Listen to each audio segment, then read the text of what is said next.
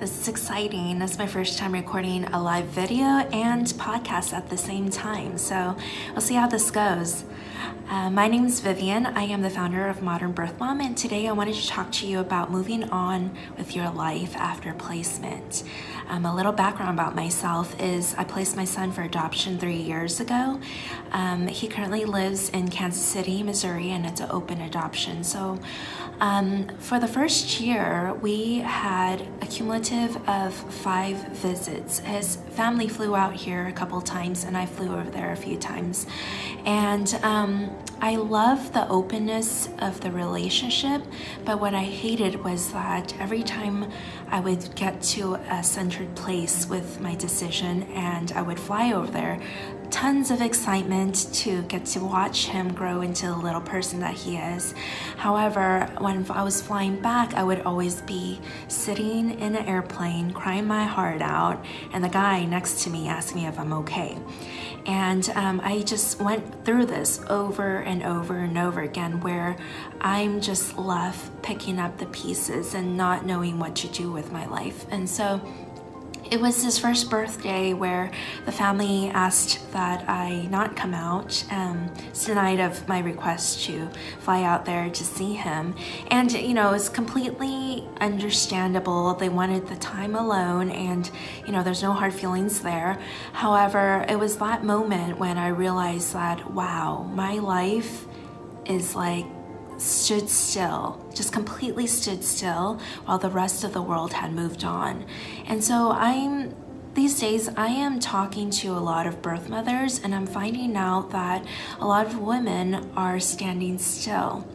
Um, and what do I mean by that? Some some women will go and um, numb themselves and maybe you're not even birth mother, okay? When something traumatic happens to you and you don't know how to deal with that grief or those um, negative feelings inside, you try, try to find other ways to escape, whether it be television, you know, scrolling through social media feeds, um, alcohol, partying, meaningless relationships, whatever it may be, there are different ways for you to numb those feelings. And today I want you to really meet yourself where you're at and be able to feel through those feelings.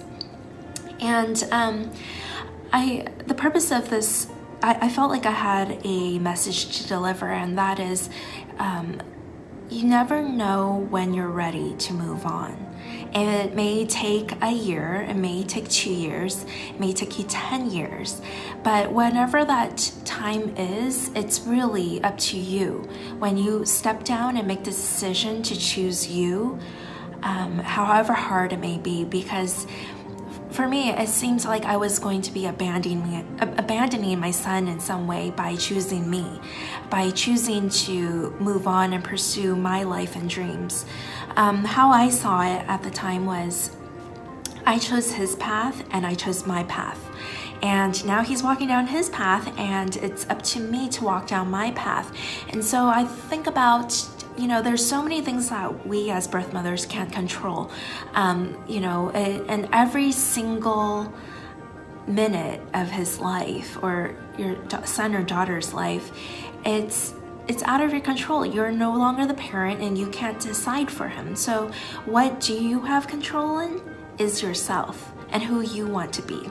Um, how I saw it was that I wanted him to grow up one day and say wonderful things about me.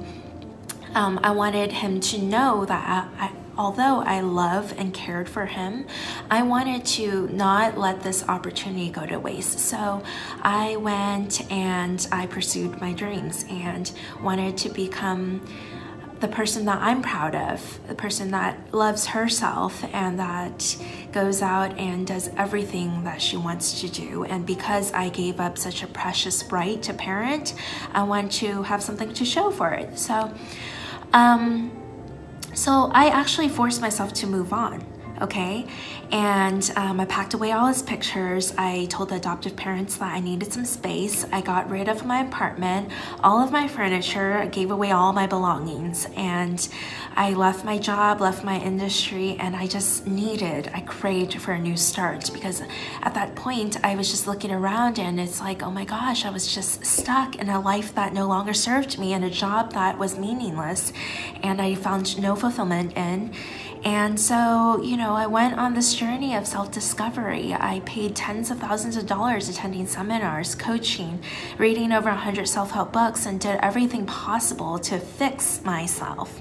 Okay? Fix myself. I wanted to put some emphasis on that. Um, now that I've finally become the woman that I actually love and respect, I wanted to give back to the community, and so I created this thing called Modern Birth Mom. We're a nonprofit organization, and we uh, we create support systems for birth mothers so that no matter where you're at in the United States or even overseas, you if you need support, we have scheduled um, twice a month conferences, uh, virtual conference calls, so that you all you need to do is have a laptop and connect with us, and we're here for you. Oh. And so, um, what made me record this tonight is because the other night I went to a local birth mom support group. Um, it's taken place in Pasadena. I live in Westwood, which is about a two hour commute um, during rush hour, sometimes over two hours. And so you know, I was working all day and I was like, I'm so tired and I didn't know whether or not I wanted to go. Um, on my way there, I'm like, did I even need this support group? Okay, I feel very happy with where I am with my life. And, um, you know, I talked myself into going because I said that there are women out there who need me. Okay, like they're my sisters, they need my support and love and um, just presence to hear them out. And so I went. And um, that night, it was very ironic because I realized that I had thought I moved on, but here I was at a support group for birth mothers. I'm writing a book for birth mothers, and I also just launched a nonprofit for birth mothers. And I talked to about 10 different birth mothers in a day. So, um, the term moving on, it's obvious that I have not moved on. And what I realize is that the truth is you never really move on because no matter what place you're in in your journey, whether you placed two months ago or two years ago or 20 years ago, you'll always still, it's a lifetime thing. You'll always still find yourselves not knowing what to do or needing some kind someone to listen to you or to help you out give you advice or that big sisterly talk um, because it's a lifetime. Your son or daughter is going to grow up one day and one day he's going to maybe talk back to me or um, you know you will encounter new areas and discover new things to have problems and issues to encounter. So you'll never know um, my son's really three right now, and he started asking questions about why he looks different from his parents. I made him this shadow box um, while I was pregnant and has like my, the birth parents pictures, which is myself and um, his birth father, and then I have his uh, adoptive parents and sisters picture on there. And I put a map of the United States. I used like little monopoly houses to put where we lived and drew little dotted lines making hearts around it.